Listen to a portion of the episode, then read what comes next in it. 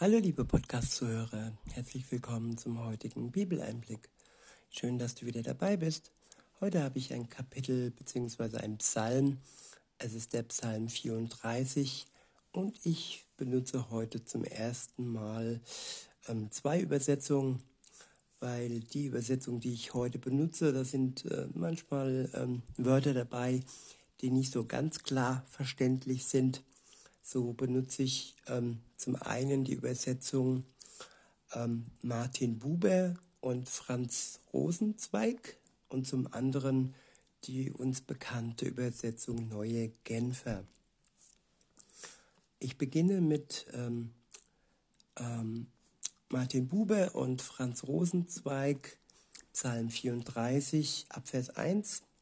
Dort steht von David, als er vor Abimelech sein Gebaren änderte. Gebaren, da könnte man auch sagen, sein Verhalten. Und weiter heißt es, und er trieb ihn fort und er ging. Ja, manchmal ist es so, dass wenn wir uns von unserem Verhalten her verändern, dass wir dann vertrieben werden, wenn wir nicht mehr gleichgeschaltet sind wie alle anderen. Und manchmal ist es sogar zu unserem Schutz, wenn wir vertrieben werden, weil dieser Abimelech hatte keinen guten Einfluss auf David, das stand fest. In Vers zwei heißt es, segnen will ich allstündlich ihn. Die Übersetzung Neugenfer schreibt hier in Vers zwei, ich will den Herrn preisen zu aller Zeit. Segnen oder preisen. Der Gegensatz von segnen ist verfluchen, könnte man sagen. Also das Höchste überhaupt, das ist äh, segnen. Wenn wir Menschen segnen, dann ist das viel, viel besser, als dass wir sie verfluchen. Und bei Gott ist es so, ja, Gott hätte unseren Segen nicht nötig. Im Gegen, im Gegenteil, er segnet uns, er segnet die, die sich ihm beugen, die sich vor ihm verbeugen. Und ja, insofern wird hier dieses Wort segnen genannt, weil es das Höchste ist, was man einem Menschen, aber auch was man Gott entgegenbringen kann. Und dies allstündlich, steht hier. Weiter heißt es, stets ist meinem, in meinem Mund seine Preisung. Neue Genfer wird es so übersetzt, immer soll sein Lob auf meinen Lippen sein. Gott loben, Gott preisen, das sollte unser tägliches Ziel sein. Ihm die Ehre geben und die Größe, ja, seine Größe klar machen, deutlich machen. In Vers drei heißt es, um ihn preist sich meine Seele, die sich beugend hören's und freuen sich. Alle, die sich ihm gegenüber beugen, sie hören unsere Preisung und sie werden sich mit uns zusammen freuen, dass wir Gott preisen.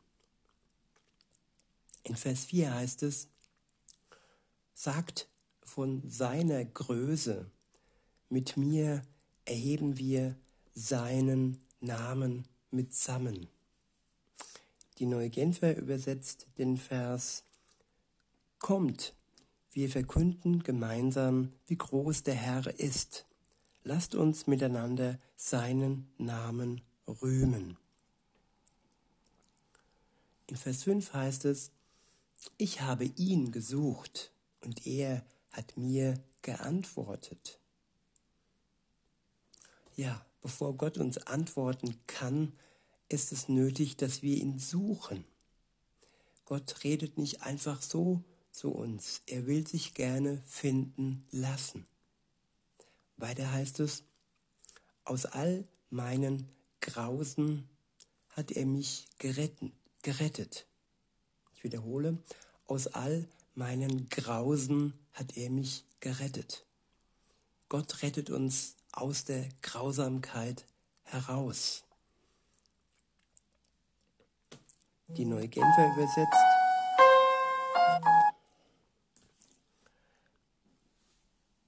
Den Vers fünf. Ich such, suchte die Nähe des Herrn und er hat mir geantwortet.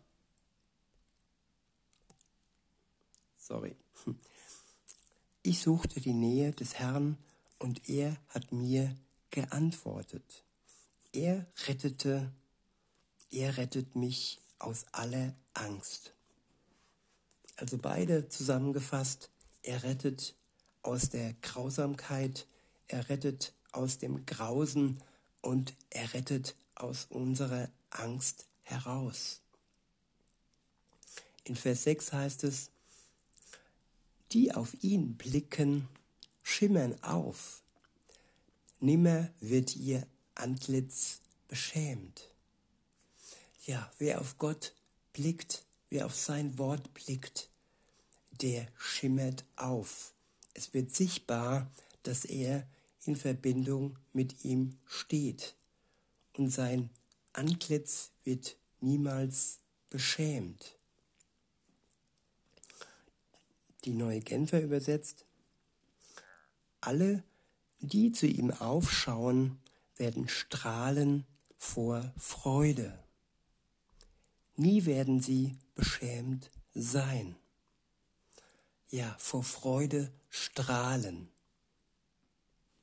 Das ist mit dem, der mit Gott in Verbindung steht. In Vers sieben heißt es, der Gebeugte da hat gerufen und er hat gehört. Aus all seinen Bedrängnissen hat er ihn befreit. Ja, und hier ist ein wichtiges Wort, der Gebeugte, der, der sich vor Gott verbeugt, der, wo die Größe Gottes anerkennt. Der, wenn er dann ruft zu ihm, dann wird er vor, von Gott erhört und er wird aus all seiner Bedrängnis heraus befreit. Insofern ist es wichtig, dass wir uns zuallererst vor Gott beugen. Die Neue Genfer übersetzt. Als es mir schlecht ging, rief ich zum Herrn.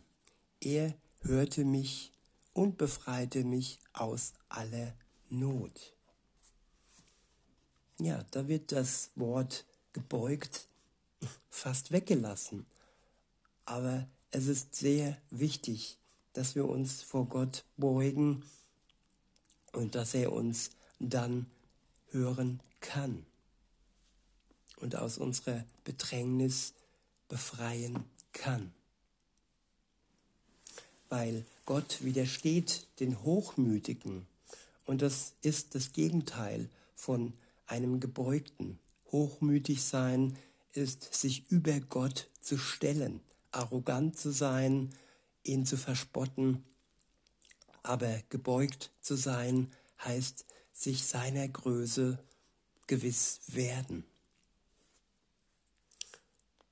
In Vers acht heißt es, es lagert ein Bote von ihm rings um die ihn Fürchtenden und schnürt sie los. Ich wiederhole Vers acht. Es lagert ein Bote von ihm, von Gott, rings um die ihn Fürchtenden und schnürt sie los. Fürchtend heißt hier, ja, Gott respektieren, Gott ehren, Gott lieben. Und dann wird ja für uns ein Bote gesendet, der uns los schnürt. Die Neue Genfer übersetzt, der Engel des Herrn lässt sich bei denen nieder, die in Ehrfurcht vor Gott leben. Er umgibt sie mit seinem Schutz und rettet sie.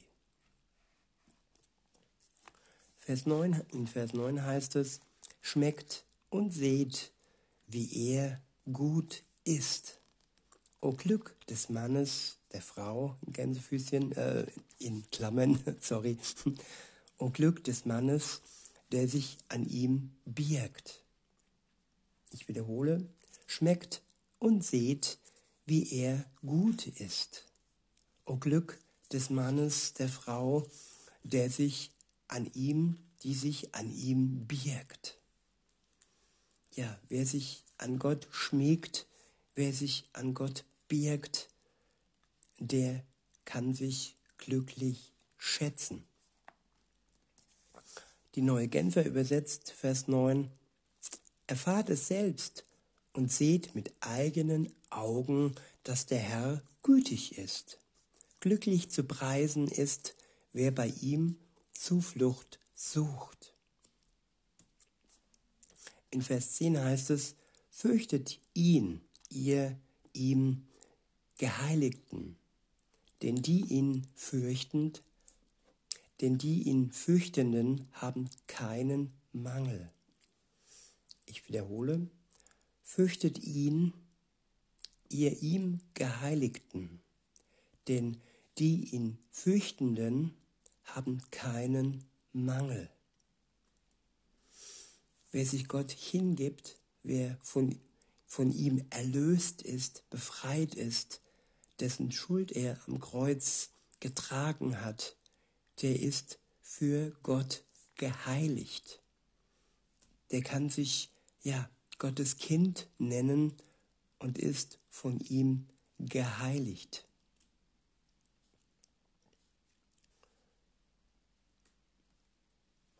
Und ähm, ja, in der Neuen Genfer wird der Vers zehn so übersetzt, die ihr zu Gottes heiligem Volk gehört, begegnet dem Herrn mit Ehrfurcht.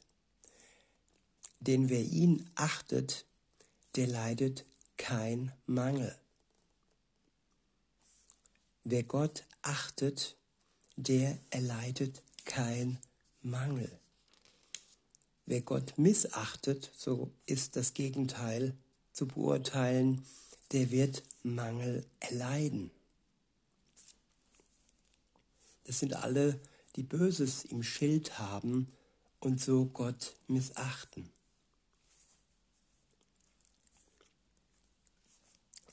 Jetzt lese ich zuerst aus der Neuen Genfer den Vers elf. Weil da gibt es ein Wort, dessen Bedeutung habe ich nicht so wirklich rausgefunden. In Vers elf steht es, selbst junge und starke Löwen können ihren Hunger nicht stillen. Aber wer die Nähe des Herrn sucht, dem wird nichts Gutes fehlen. Junge und starke Löwen, das wird in der Buber und Rosenzweig Übersetzung als Jungleun übersetzt. Also Jungleun gleichbedeutend oder vergleichbar mit jungen und starken Löwen. Dann heißt es hier weiter, Jungleun müssen darben und hungern. Aber die nach ihm fragen, ermangeln nicht alles Gute, nicht alles Guts. Ja, wer nach Gott fragt, der wird Gutes behalten. Er wird nicht alles Gute haben, er wird auch ja, Leidvolles äh, erdulden müssen, aber das Wichtige und das, was bedeutend ist, das wird er nicht ermangeln. Das steht fest. In Vers zwölf heißt es, geht, Söhne, her. Hört mir zu, ihn fürchten will ich euch lehren. Ich wiederhole, geht, Söhne, her, hört mir zu, ihn fürchten will ich euch lehren.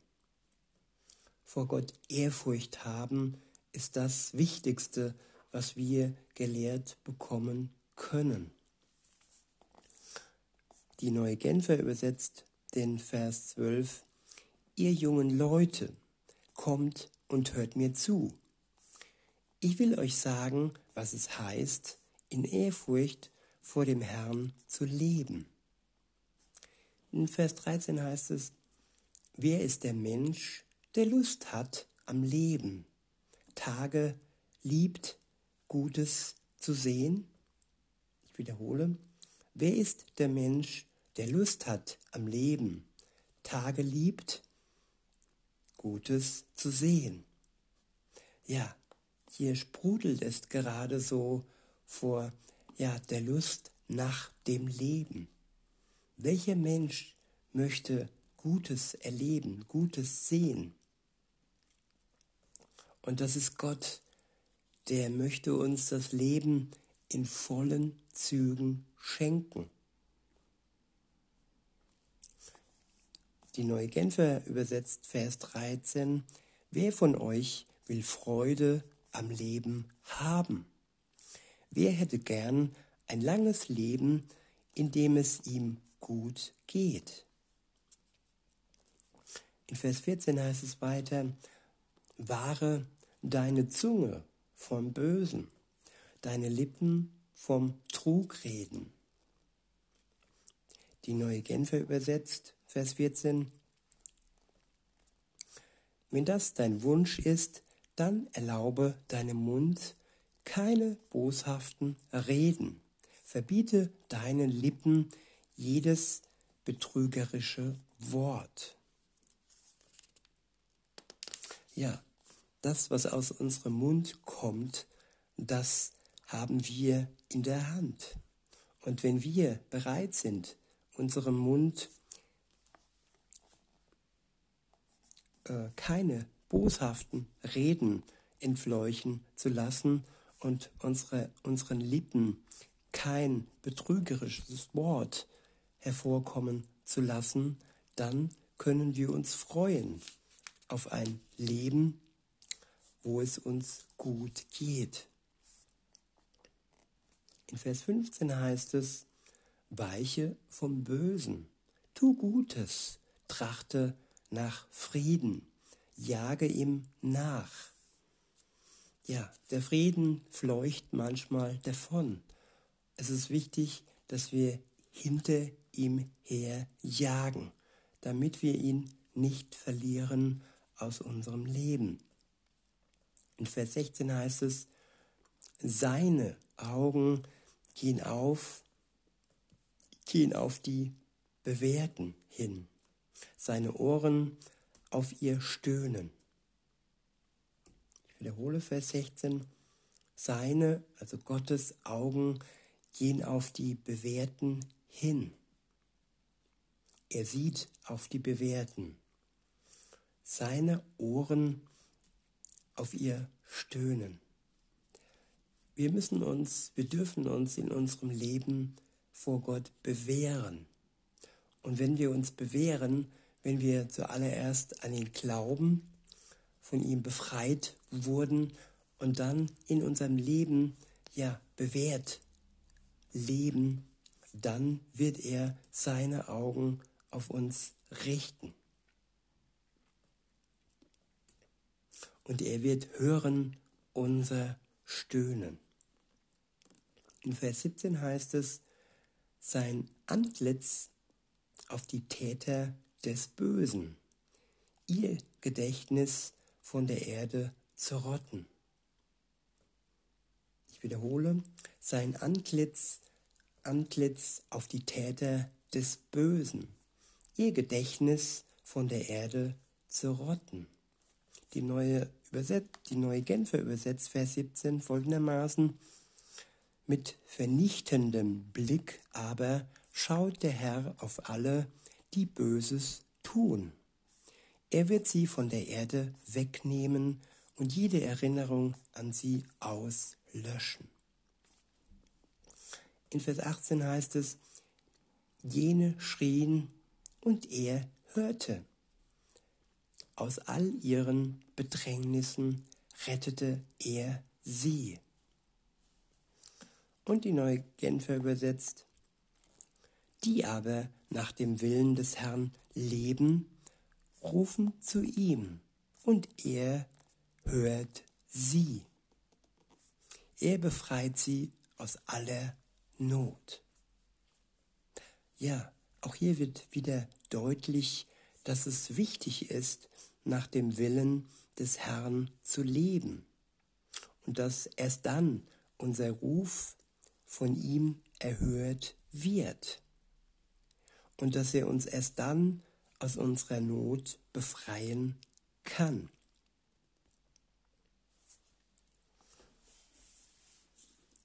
Die Reihenfolge ist folgendermaßen: Nachdem wir zu Gott hin uns hin bekehrt haben, uns umgedreht haben, uns ihm zugewendet haben, uns unserer Schuld bewusst geworden sind und er uns von unserer Schuld erlöst hat, aufgrund unseres Glaubens.